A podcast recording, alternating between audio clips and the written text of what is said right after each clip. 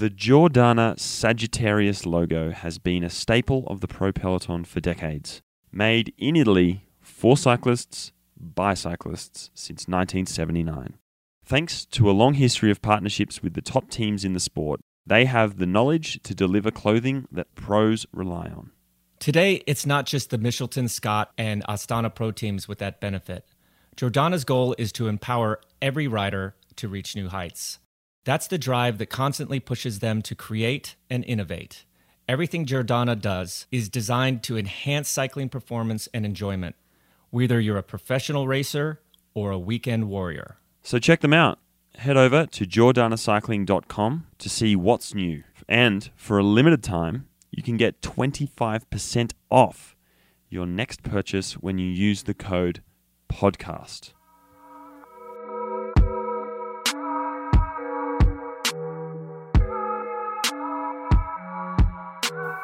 Leadership is the key to success. Everyone knows that. But enacting strong leadership is an art form only few can master. This week on Put Your Socks On, we sat down with one of cycling's most formidable leaders, Bjarne Riis, to discuss his return to cycling and how he's using the current situation to make some key changes at NTT Pro Cycling.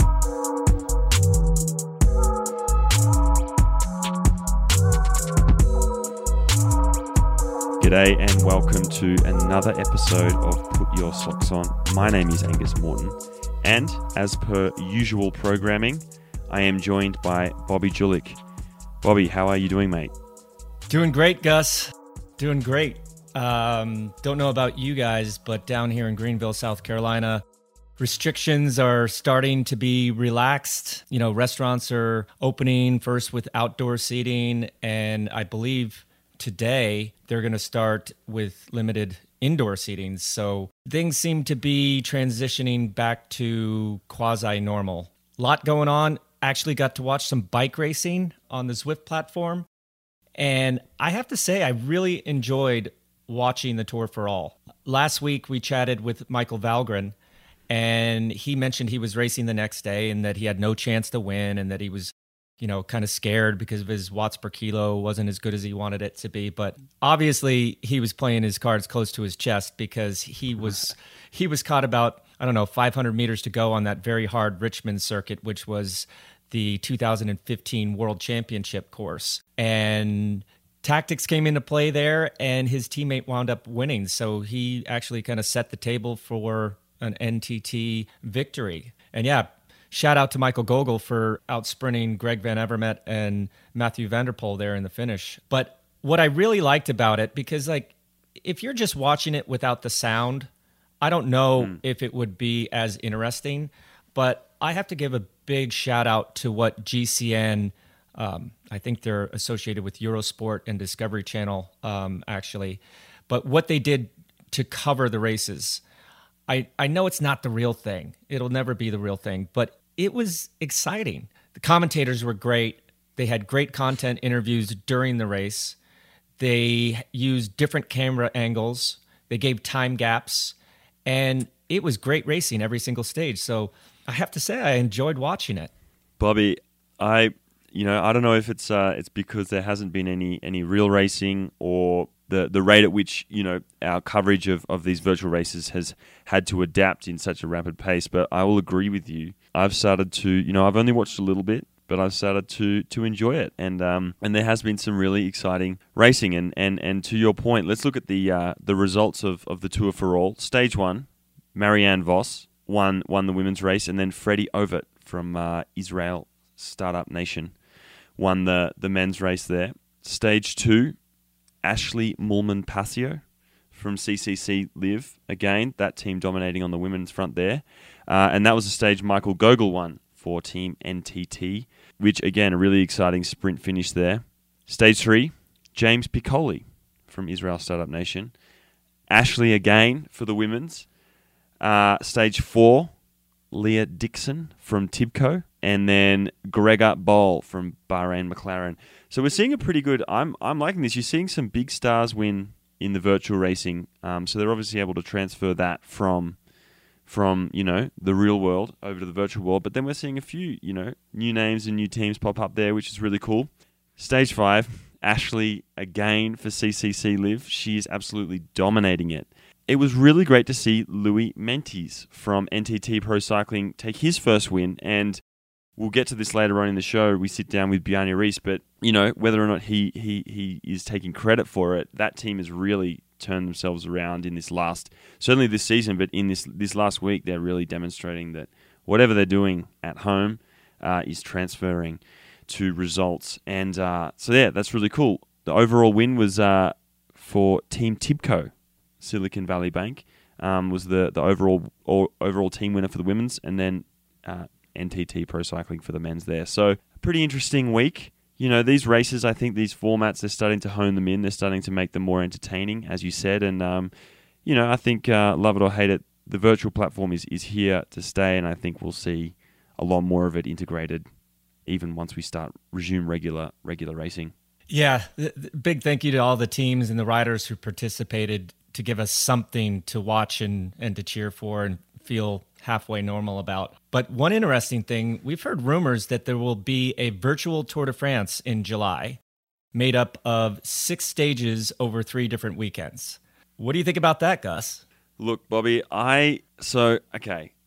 Virtual racing, that's cool. I think it needs to be its own thing though. When you start, I don't know. I feel like it's a bit gimmicky when they start trying to, you know, run a virtual tour or the virtual tour of Swiss or whatever. Um, I feel like those races, you know, the way they play out uh, on the actual road, you know, there's no way you can replicate that. That being said, it will be a sad month of July um, when there is no Tour de France on and there is no one racing outside. So I, I, I definitely do like the idea of getting, you know, getting some superstars together and uh, and getting them on the virtual trainer and, and getting them racing.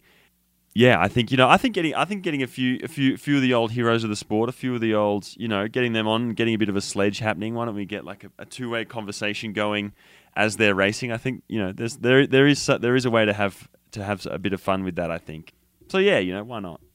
But for me, all the e racing aside, my absolute highlight of this last week was getting to ride with Jolanda Neff from Team Trek Factory Racing, and she also races on the road for Trek Segafredo. Kind of a out of the blue sort of thing. Over the weekend, George Hincapie and I wanted to do a gravel recon of a route that we've been looking at at his hotel, Hotel Domestique, which is a fantastic cycling destination hotel that he and his brother run. I'll admit it, George isn't the best at details or planning and sent me a text basically saying gravel hotel domestique 1030 ish so that kind of gave you the det- amount of details that i had before i went there so i arrived at 1015 started to unload prepare for our epic adventure and from behind i heard this female voice with a swiss german accent ask me are you here for the gravel ride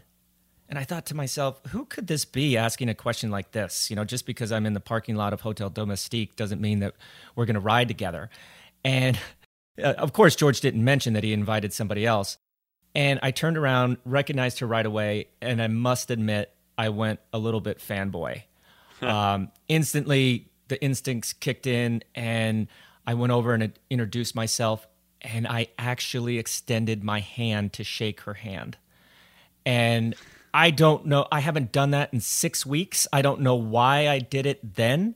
And she shook my hand right as George was pulling into the parking lot, and I could see his face silhouetted through his tinted windows of his truck with this WTF look on his face. And then I realized what I had just done. I was like, I can't believe I just did that. You know, just she made me nervous, I guess.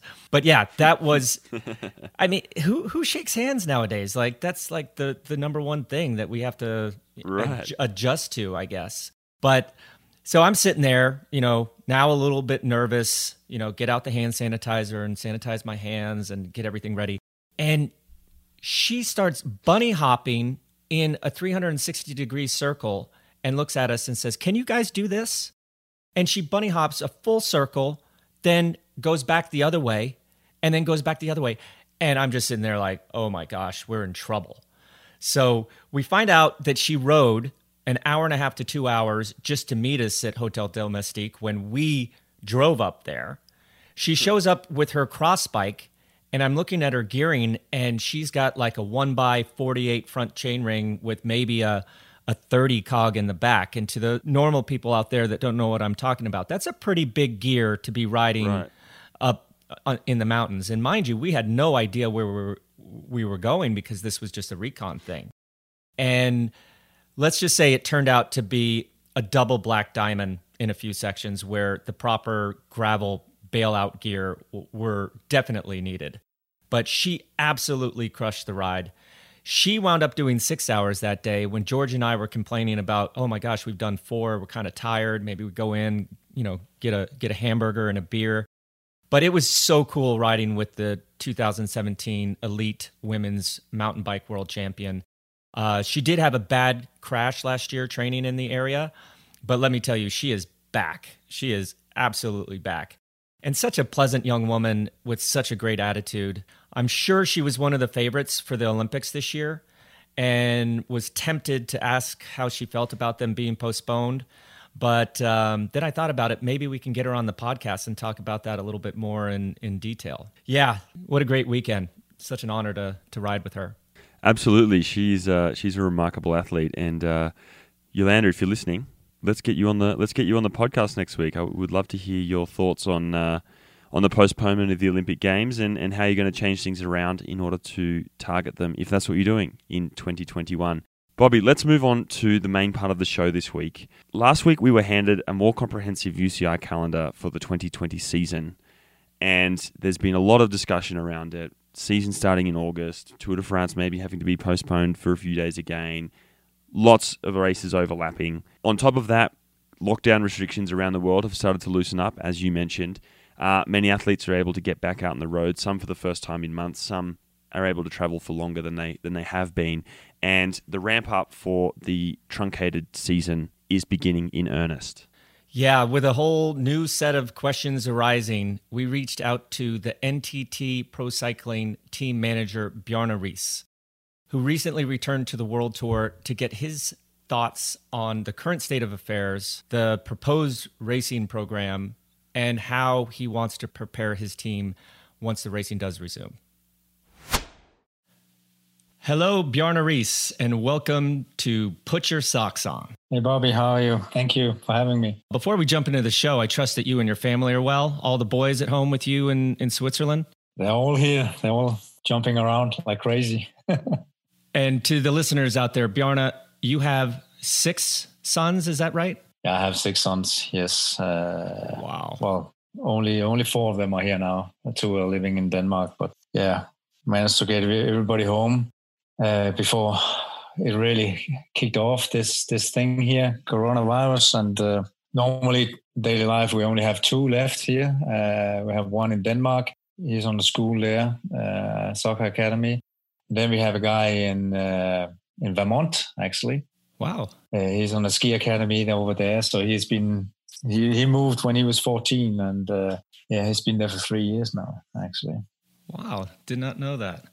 Man, there, there's so much to talk about, Bjarne. I don't really know where to start, but um, kind of wanted to focus on the present and the future. You know, like let's look through the front windshield instead of looking through the rear view mirror here. So let's just kick it off. I'm, I'm quite curious. So, after a few years out of the World Tour, you recently became team manager for the NTT Pro Cycling team. It was rumored time and time again that you would soon be re- making your return into the World Tour, but it finally happened this year. How has it been for you personally being back in the World Tour? And tell us how this all came about, along with Douglas Ryder, how you agreed to basically jointly run the team. Well, first of all, I'm I'm super happy to to be here again in, in the World Tour, and yeah, it's amazing to be around a team and and use use my my knowledge, use my experience. Uh, I think that's crazy. I mean, I've been out for for quite a, a few years, and and not being daily involved in in a team, and I mean, sitting on a couch at home uh, and uh, just you know watching television following everything, all the races and so on. And finally got a little bit frustrated to be honest because I, I see so many things and so many things I want to change and and and do better out there. So um, so it was great finally to to have a chance to give it a go. and uh, I have to say that I mean, yeah, there have been rumors out there, and well, rumors we always know there's a lot of, but uh, yeah, before it's concrete, it's not really nothing. yeah, I've been talking to uh, actually a few teams and been interesting in yeah in a few possibilities, but uh, yeah, also need to find the right thing, and and me and my partners we were looking at to have kind of a, a new go in cycling, and uh, we have had a women's team, we had a, a continental team, but we wanted to go on the highest level again. And we thought, okay, this might be an okay chance. And we had a few discussions with, with Douglas. Actually, we find that the, the fit is, is pretty good. Uh, also, in terms of he has uh, he has an interesting team. I mean, the more we we kind of know him now, it's we have more and more respect for what he has built up you know, to to be a South African team uh, on an international level, it's not just something you do. It takes time, and and and he has put a lot of heart in this, and uh, he actually has a great team, and it's it's amazing to see all those fantastic staffs he has, and uh, to then help to to to the next level. I think that's uh, that's the great challenge for me. Uh, so actually, after many discussions, then we agreed on okay, let's get started.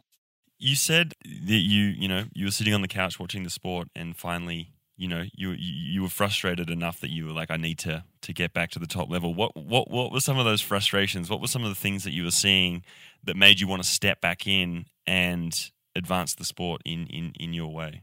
Bobby, he knows me well enough to to understand that I have a lot of creativity in me, and uh, sometimes if you're not if you don't have the the, the strongest or the the most powerful, most uh, the biggest economy uh, as the teams, then you need to be have a lot of creativity in you. And I see I miss that a lot when I watch cycling. I miss that the teams uh, they go out there and fight uh, in a different way. As a team, I, I actually see many teams uh, not being that organized uh, we know we have a superpower in, in, in Ineos. And of course, with their budget, we all know that they are powerful. They have a great team. It's fantastic. And they, they, they have fantastic riders. They, they have uh, super management. And the way they run the team is very, very professional on a high level. Uh, and they are difficult to beat but I think it's possible sometimes if you if you work hard enough and and you start to be a little bit creative, you know. Uh, so, but I think uh, in generally when I look at, at at cycling, then a lot of teams are just happy with being second best. That's not really in my instinct. I love to work with the people I have around me and make them better, as good as possible. To to uh, to make some drama, to make some action. And, you know, maybe I can't uh, beat the others, but then definitely I'll make some spectacle out there and uh, something that people like to watch. Well, you hit the nail on the head. I definitely know your management style, and it, it definitely changed the where my career was going when I met you back in 2003. But last week we had Michael Valgren on, and he said that you made some obvious changes on the way that the team works. And you guys got off to a pretty impressive start. And then all of a sudden, the, the racing stopped. So, what were those specific changes? What mentality did you bring to a new team? And there's a lot of familiar faces on that team. You know, you, you know a lot of them already. But what specific changes did you make? And how do you feel that Team NTT is different than the other teams, or maybe what it was last year? To be honest, I look more forward to really start racing again and then implement the real things, you know, because it has been only a little bit that I have had the time to to implement on this team so far. But but what I can say is what's you know, Bobby, what's important for me is team and the team, how the team works together and, and being a team, not just saying we are a team, but show it. You know, the way we race, the way we race together in the peloton, the way we move together, everything we do as a team. and that's a culture you build.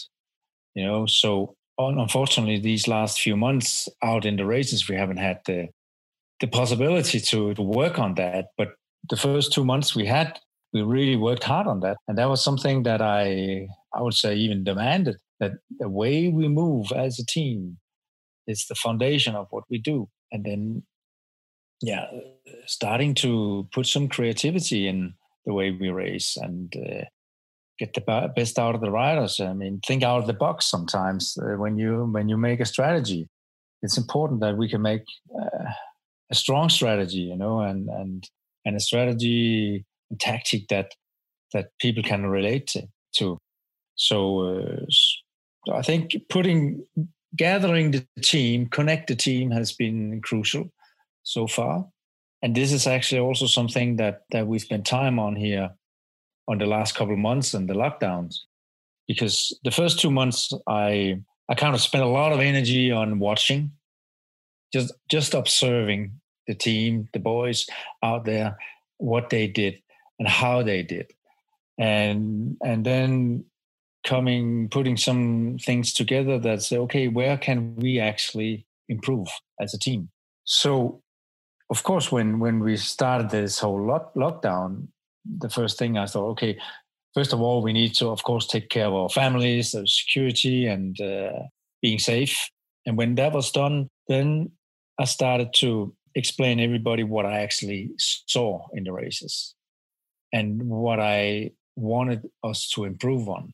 So I changed a little bit the whole thing, being everybody at home so we started to have weekly conference calls with everyone on the team and so on. And and with the riders, I I pointed out actually six pillars that I wanted them to work on, things that I observed, and I told them, guys, let's use this lockdown as an opportunity, clean up our garden, make our garden look more beautiful, and work on things that we are not so good at uh, and that could be different things. And I said we had, I came up with six pillars, uh, meaning in terms of uh, training, what I what I wanted them to to work on, and uh, and we have started that. I'm not going to tell you exactly what because that's a that's ah, a team ah, secret. Dang! Come on, come no, on. But that's that that's question. actually. I mean, it, it's it's done in a way from what I see at races today. What is important to be able to win and to perform in, in a race today? What does it take? And and I wanted the team to to work on and improve on these things. And we have been working for the last uh, couple of months at home. Some on the home trainers because they couldn't go out, and some, of course, outside on their bikes in the training implemented uh, a few uh, things in training that I thought was very, very important for us to be able to perform. And you know what? I'm super excited when we're going to race again because we're going to still have two, three months before we're going to race again. And we have still two, three months to work on these things. So I guarantee you, uh, NTT Pro Cycling are going to be a weapon when we come out racing again. Because that was what I explained them I said, I want you to be a weapon in what you do. And speaking about, you know, you mentioned team and and also to you know working on on your weaknesses. We saw NTT last week um, in the Tour for All. You won the team classification. Gogl won a stage. Uh, Meintjes won another stage. What, whatever you're implementing is working. Tell me a little bit about e-racing um, and how I guess how you're using that to uh, keep your riders fast and improve them right now during the lockdown while there's no racing. But also to beyond that, is there a spot for something like e-racing once we resume regular racing? First of all, I want to say that uh, I can't take all the credit, you know, for the victories and so on we have, uh, because we have some actually some some excellent coaches and uh, and DSs on the team. So uh, we're working hard together. But it has been interesting to see. I mean, in these times we need creativity again you know and and that was done through the the e-racing we have been seeing uh, because yeah we can't go outside and race together so what are we going to do we stay inside and race together you know and i think it has been an okay alternative it's never gonna take what we have in the the races we normally watch on television. But it has been okay, and it has been a good motivation factor for for uh, for many riders. Uh, because especially I would say those who have been only able to to ride indoor. I mean, that's been a long two months here, uh, and and motivation has been a huge factor for I think many riders around the world. So being able to doing the right things uh, has been important. So coming to, to your question, I mean, does does esport have a future? Uh, I think it has shown that, yes, and I think uh, it's not going to replace the cycling we know, but I think there will be some kind of uh, e-racing in the future, and I also think that would be possibility to to actually create some UCI races with UCI points to to give a different kind of motivation uh, for the teams and uh, for cycling. How exactly it's going to be done, I don't know, but I think we'll eventually we're going to figure out. But just watching the the races on the the Zwift platform and seeing how you guys started the beginning of the season, it did look like you guys were racing as a team. Uh, for example, we had M- Michael Valgren on last week, and he said, "Yeah, I have to race tomorrow, and I have no chance of winning." And he he almost won. And in that group that was chasing him, you had his teammate Michael Gogl. And at the end, after Michael got caught, Michael Gogl was able to go and outpace, out sprint, uh, and win over guys like Greg Van Avermaet and and Matthew van der Poel. And to me, right there, I was like, wow, like this is real tactics. This is real teammates working together, which I don't know but for me, it made me a little bit more exciting about the, the e racing platform. So, whatever you guys are doing there, keep doing it. No, we had a great communication there, you know, and you know, communication is one of my, my biggest values, Bobby. And the, the DSs and, and coaches, they worked very well together there, together with the riders to do the right communication because there was a lot of tactic and, and done in the right way, it made a difference. And it, I think it showed. And also coming back to especially Valgren and, and Gogl. I mean, these guys have been training some of the stuff that I wanted them to train uh, lately. And they both told me that, wow, uh, we feel it's working, you know, so all small things together makes a difference, you know, and uh, you train right, you train hard and you, you, you race as a team, you do it together, you, com- communicate together you know, in the end, that's what makes the difference. And now moving from uh, from e racing towards you know the new season, which is at the moment scheduled to kick off at the beginning of August. What's your what are your personal thoughts on that? Do you think we're going to see racing by the beginning of August, and and and do you think that that's something that's a realistic goal? I think it's realistic, and I'm I'm a positive person, so uh, I want to believe that. Absolutely. Uh, cycling needs this. The world needs this. The world needs to move. Uh, we cannot st- stand still. Of course, we need to be realistic about what's going on. Uh, and I actually think most of the people are. I believe that the governments and, and so on, the authorities, they are taking the right decisions and we're going to follow those. But I, I am exciting. I, am excited about uh, going on again. And I believe that it's possible. Uh, then we have to see which kind of format it's going to be. I mean, is it going to be a, a closed race like Paris was? Uh, maybe in the beginning there will be some of these races. Uh, I believe that the tour they want to do as a normal tour, protected in, in, in the right environment, I think it's possible. Uh, Paris, we saw it was possible to do uh, in the way they did. I think we also need to put a lot of logic common sense into this and not be hysterical around it, but be, be thoughtful around this. You know, and uh, might be restrictions that everybody needs to learn, but I think that's okay. Uh, that's fine. But with with the way that the calendar is set up right now, and trying to give all these big races space. Do you think we're overlapping or diluting some of the the premier events? I mean, man, if I was racing right now, I wouldn't care what continent I was racing on or when. I just would want to race. But overall, you know, doing a triple race program at times that's that's not only going to be a stress on on the riders but also on the staff and the logistical people. Do you think that we are diluting those premier events or do you think yeah that- but it's also necessary bobby. Yeah. Uh, you need to you need to. I mean this is a special year and it is compromised no matter what direction we're going to turn to i i'm not sure i would feel confident on riding on all the continents I think that can cause us uh, some problems. But definitely in Europe, uh, I wouldn't mind at all.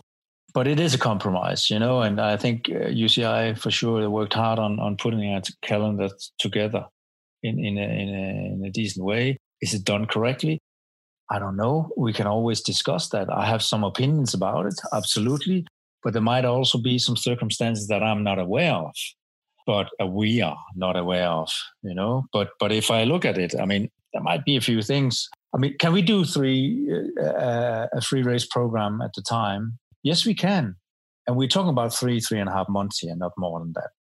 And I think everybody knows that when we start racing again, it's going to be tough completing all these races. It is going to be tough, yes. But as I said, it's only three months, and let's give gas for three months. Go going up to four uh, raise at the, at the time. I think that will be too much. I told uh, Lars Michaelsen, uh, my head uh, DS today, that I don't really see us doing that. But at three overlap races, yeah, I think at times we can do that. Everybody knows that it's going to be tough. Also, staff that knows that for this period of time, it it it we just have to sacrifice a little bit more, everyone, you know, and we'll put it together. That that'll be that'll be fine overlapping Giro and the Vuelta. I'm not super fan of that, to be honest. But if it's necessary, then it is necessary. I'd rather have seen that the the Vuelta was postponed maybe maybe another week. I think the weather in Spain could allow that. You know, uh, okay, the Vuelta is a few days shorter. Maybe the the Giro could have been a, a few days shorter. I know they're always standing on their on their days, race days. But then again, it's a special year. And then again, you know, I mean, and I'm not saying the tour because we know the tour is the biggest race and the most important race. That is what counts the most for all the teams. Uh, I miss a little bit a few stage, stage races maybe, but now we haven't seen the the national calendar coming out yet because that's going to make maybe a game changer for some. Preparing the Giro, I miss a little bit in the calendar right now. I miss a little bit uh, some stage races for preparing the Giro. Uh, those who are not doing the tour, uh, and those who are preparing the classics, because those who are doing classics they can't do the Giro either. I believe the World Championship that week takes out a lot of space in that program. And I would have done a compromise but maybe things will still change. We don't know if it will be in Switzerland or maybe somewhere else. But I think the week of the World Championship, as it is right now, is a very important week for preparing the races, coming races. And maybe I would have thought about bringing the World Championship down to two days or a weekend. You, want to hear a wild one? My idea would have been for these circumstances for cycling this year I would have loved to see cycling coming even more together. And that would have been a world championship organized by the UCI, the ASO, and the RCS. They organize the world championship together to show that the cycling world was united as never before, just for this year. And what would that race look like? Would it still just be a one day race, but it would be like maybe the the uh, probably over maybe for me I don't know. It's it's tough to say. You need to study that, but could be over a weekend, and then you you compromise that you only do like like the the men's uh, race, the women's race, uh, maybe under twenty three race, and that's about it. You know, no time trials and team time trials and stuff like that because it takes too much time out of this very tiny calendar we have and time we have.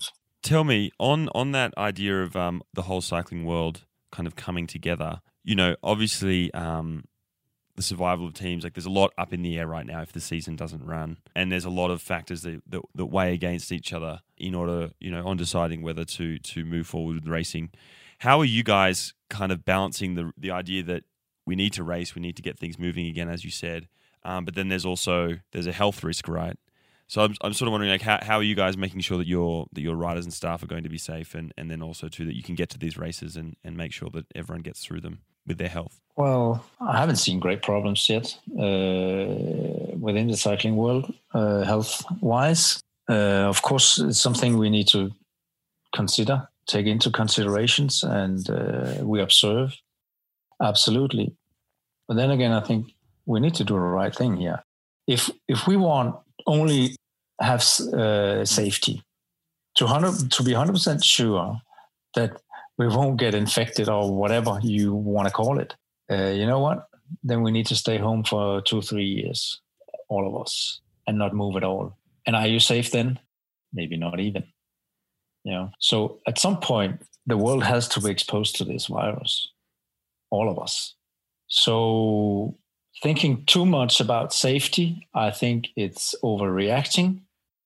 But we need to think about it, of course, and we need to be realistic about it and and have respect about respect about other people and all that stuff, you know.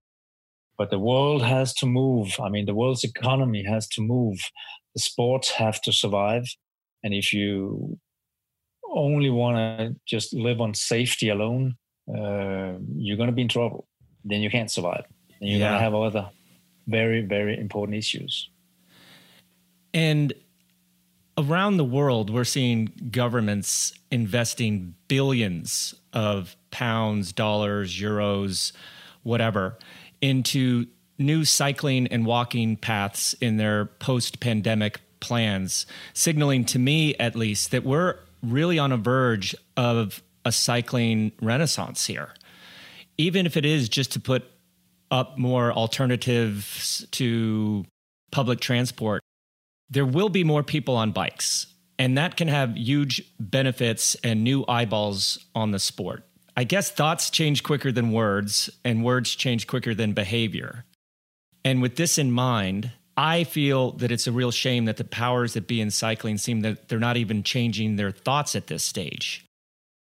What would you like to see happen in the world of cycling? You you mentioned, you know, this year, but moving to next year, what would you like to see in the world of cycling compared to how it's been currently run? Because I know we're making adjustments on the fly right now as far as the the two 2021 calendar.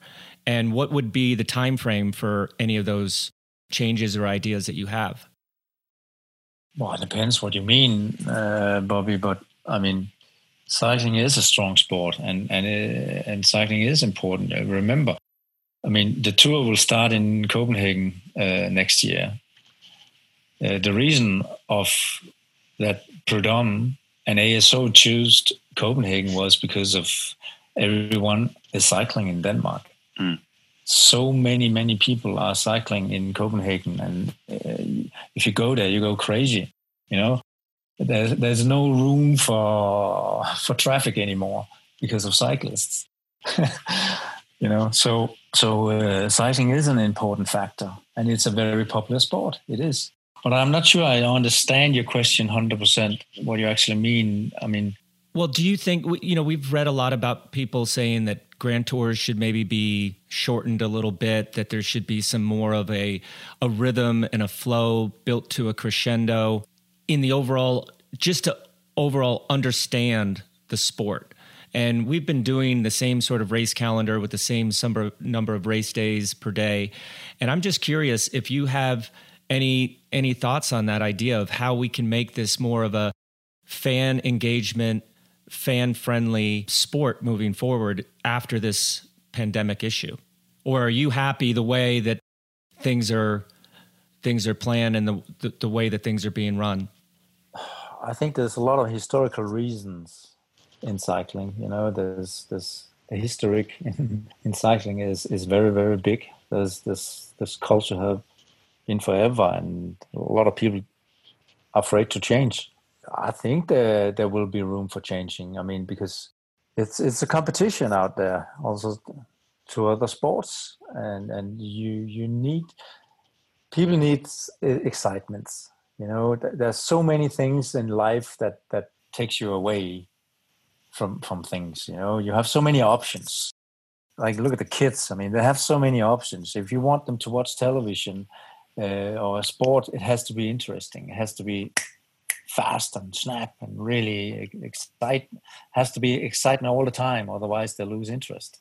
You know, people are, are like that, and and I think yeah, Grand Tour you can you can make it different. You know, and I think well, what I what I would do is actually uh, have have not the teams moving around so much, and uh, every week ha- have the opportunity to stay like three days or more at the same place, and then you can have more uh, circuit races, you know.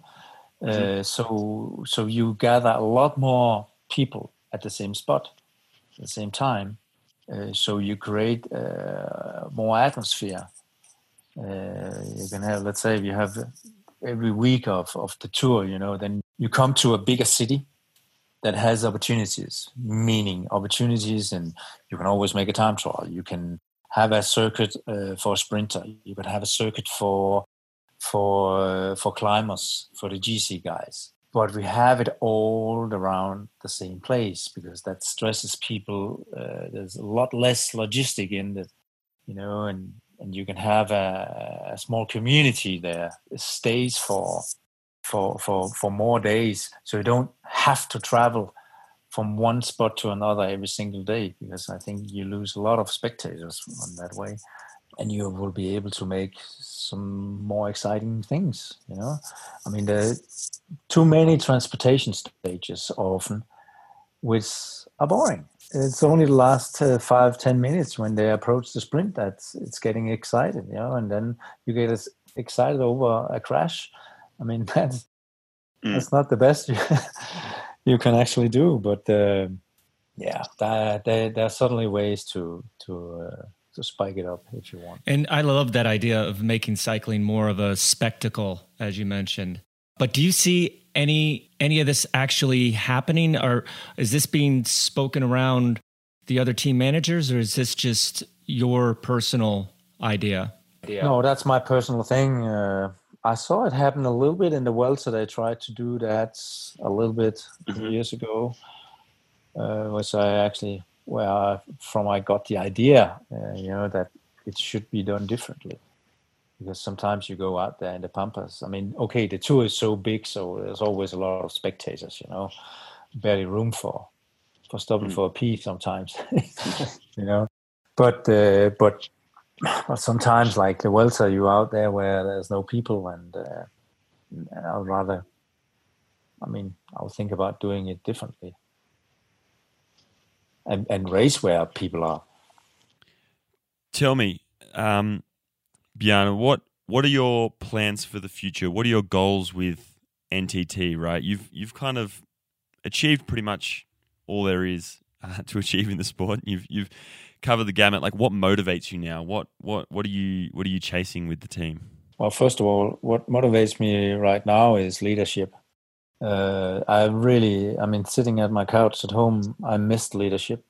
I miss being a leader, uh, going out there, make a difference. Uh, and I'm so happy I have the opportunity now with uh, with the dog and his team, and uh, and being a part of that. And and I I, I have to, I even have to say that the years I, I had at home gave me time to think a lot, at being a better leader. I feel I'm a lot better leader now than I was years ago uh, I don't feel I've ever been sharper than I am right now, uh, which is great. Then have the possibility. So going out, teaching some leadership, and put a team together, make a team happy, make a team work together as a unit, and get the best out of them. That that's for me so fantastic. That's what I'm doing right now. Do I want to win some big races? Absolutely, I want to win them all. I want to win the tour again. I win. I want to win uh, all the classics. You know, but that's out there, you know. And I so when I came to the team, uh, the first thing I said to them is that we all know where we want to go. Mm-hmm. I can I can easily draw the the vision for the team. You know, we don't want to go up here. We want to win. We want to be the best in the world. But the most important thing is we figure out right now where are we now, and which way are we going to go? How are the steps we're going to take? And that process we're in right now. You know, so because as I said, yeah, it's so easy just to say, hey, I want to be the best. Yes. How do you want to be the best? where are you now? And where are we going to move from here? The first thing you do, you gather the team, you connect the team, and you show them the way. That's leadership. Well, Bjarne, thank you very much for your time and really appreciate you spending so much time with us. I hope that in the near future, we will find out what those six pillars are because you definitely piqued my curiosity there after you know coming through your system before there was always that Bjarne magic and it sounds to me like you're brewing some good six pillars of of Bjarne magic that I'm uber interested in so um, look forward to hearing about those but Thank you so much for coming on. Stay safe, stay sane, and look forward to you guys coming back and, and racing here pretty soon. Thanks, all of you, and thanks for having me. Bobby, Bjarne is a fascinating man. There's a lot to talk about there. The first and foremost is what what are the six pillars, right? Like I really I really enjoyed how he um, not only uh, kept his cards close to his chest, but acknowledged that he was doing so, and that's only kind of piqued my interest. And I can't wait to to watch them start racing and try and figure out what changes he has made there. I want to hear from you what, what you sort of took away from that discussion and, and, and what you found interesting about Bjarne's approach to, to both the lockdown and, and, and what he thinks is going to happen once racing resumes. Yeah, I think I need to start with a little bit of backstory. Um, Bjarne is and was a very uh, influential person at a very difficult time in my life. I um, was third in the 1998 Tour de France, and then really just became a mental milkshake about the way that I was riding, the way the sport was going, and I kind of jumped from team to team to team. And at the end of the 2003 season, I had no contract, and Bjarne extended a basically a Neopros contract to me, and I looked at it like, oh my gosh, um, that's not even going to pay my taxes, but I'll have a chip in the game I'll be able to race. And if I go to this team, which was CSC at the time, and I don't like it, you know, I can just rip up that contract and be back in America and move on with my life. And I went to the first training camp that we had and didn't really know many of the riders, uh, didn't know Bjarne that well out, outside of having raced with him and watched him on TV. But he stood up and he gave about an hour long speech and my jaw just hit the floor. The things that he was saying was I, I knew right then and there that I found the team and the leader that I was looking for uh, up until that point. And kind of got off to a, a, rocky start. I came over to the first training camp and we did our, our first test up the famous Monte Serra climb. And basically, what it was, it was just a mass start race from the bottom to the top. And I got dropped horribly. And I almost just turned around and you know went back to the hotel, packed up my suitcase and left. But I said, "No, I got to finish this." And I get up to the top and I was third from last of the team. And I hit my little SRM button and I see that I averaged 389 watts. And I'm over by myself, just embarrassed to to have finished so far back. Bjarne comes up to me, puts his uh, uh, arm around me, hits the the set button to see what my numbers were, and it says 389.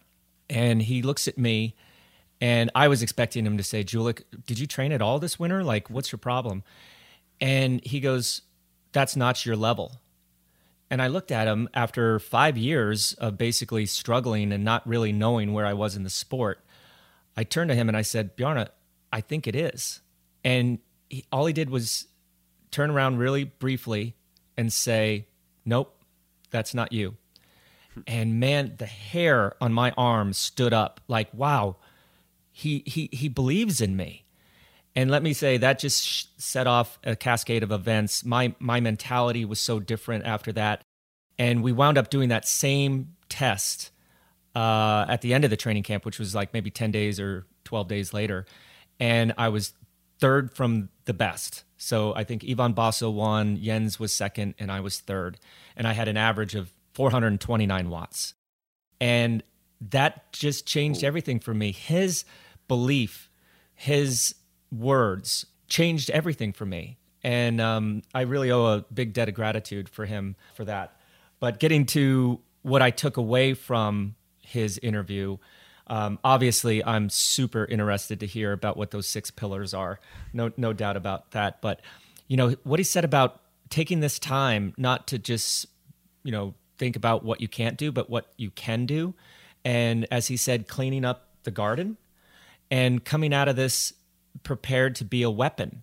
And Michael Valgren mentioned that as well. He's like, Bobby, it's pretty easy. We're going to come out smoking and we're going to ride that wave all the way to the beach. And when it's over, it's over. We're not going to do much planning. We're just going to come out ready to race. And you kind of got to respect that. And I'm sure a lot of the teams are thinking that, but we'll see which teams are able to do it because the thing about momentum in the sport of cycling is it, it's everything.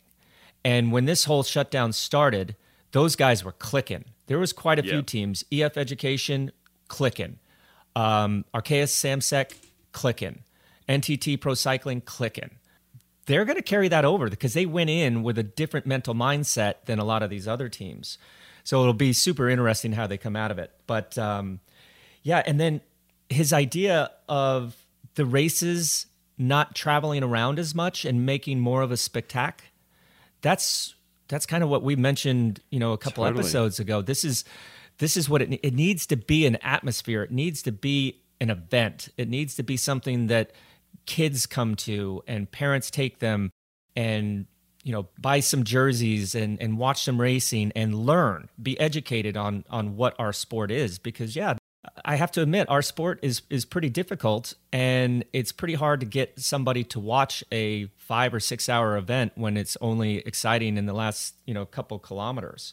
I really like that, but the biggest thing and the thing that Bjarne taught me what was so important is his emphasis on on good leadership, and it sounds like I mean, we all go through our peaks and valleys in our lives where we're super motivated, we're super switched on, and then there's other times when we're struggling. And even leaders go through that. And Bjarne has definitely gone through some of those peaks and valleys. But him saying that he's seen things more clear than ever before after this, you know, four-year hiatus from the world tour, it just makes me so happy that this next generation of riders at NTT are going to be experience uh, going to be able to experience what I experienced back in 2003, 2004, 2005 when when Bjarne was at the top of his game. So it's going to be exciting to watch not only with everybody returning but like these these people that we've talked to and their plans that they've kind of put out for us how are those going to work? And I'm I'm just stoked that we're going to have some cycling coming up pretty soon. Yeah, same here. And I think for me, um, beyond like uh, what he said about leadership, right? Um, I think every team's saying that they, they're, they're going to hit the ground running coming out of this, but the way, and even comparing this to the way that, that Brailsford was speaking a few weeks ago, right? Like, Bjarne was almost excited about the opportunity um, that this shutdown has provided provided his team to be able to work on a bunch of things and, and, and think about things differently. And I really liked his his a couple of things he said was the first thing was creativity and bringing creativity into the way that he approaches the sport, right? And you know, understanding the limitations that they have, whether that be budgetary or whatever, and then finding and using those, uh, and finding the advantage in those, and then using that. The other thing I really liked that he just um, that he said was, fans love drama and excitement, and you know that's what Bjarne brought to to to the Tour de France in 2004, 2005, 2006. These years where you know, and you know this, you were in there, you were the one, you know, enacting where he would he'd throw the he'd, he'd throw the playbook out the window and, and, and, and split the race with 80k to go or he would you know he was a very exciting director and, and, and the way that he got the team to ride and I'm really excited now that he's back and hearing him say that to inject that into racing because I feel like you know it's it's it's always good when you when you see someone just throw it all uh, throw it all out in the road and, and, and, and you know it's about turning the race on its head as as much as it is about winning it and um, so I'm really excited to to see that happen when the racing kicks off. And yeah, I think uh, Team NTT Pro Cycling will be a force to be reckoned with. Yeah, uh, ripping up the playbook, let me tell you from firsthand experience, when that direction or that instruction comes over the radio and you look at your teammates just to just to confirm what you heard, mm. thinking, what what what what are we doing? What what does he have planned? Only to have it work it's as if he had like a crystal ball and there were very few i'd say Cyrille Guimard was the only other director that i had that had that sort of creativity and it was risky no doubt but man it was it was fun. And when you did something outside of the norm and caught people on the back foot it was it, it just built like a snowball going downhill. Like then you're like hey when when can we do that again? When what mm. what's coming next? But you got to be a little careful with those tactical decisions because um, yeah teams start to expect the unexpected. But that's that's bjarne for you and that is it. That's all we have time for this week hope you enjoyed this episode and thank you to Bjarne Riis from the NTT Pro Cycling team for joining us. You can also get this show as well as a bunch of other fantastic cycling journalism over at velonews.com. You can subscribe at Apple Podcasts, SoundCloud, or Spotify, whatever your favorite go to podcast site may be. Just search for Put Your Socks On or Fizzo. Please continue to show your support by subscribing to this program and please tell your friends about us. Fizzo is produced by myself, Bobby Julich, Eddie Rogers, and with uh, help from Steve Maxwell and The Outer Line. If you want to get in touch with us, you can via social media. Fizzopod on Twitter, that's P Y S O P O D, at That Is Gus, and at Bobby Julich on Instagram. Shoot us a message there if you have any questions, suggestions, feedback, or whatever else. Until next week, Thank you so much for listening. Thank you, everyone. And don't forget to put your socks on.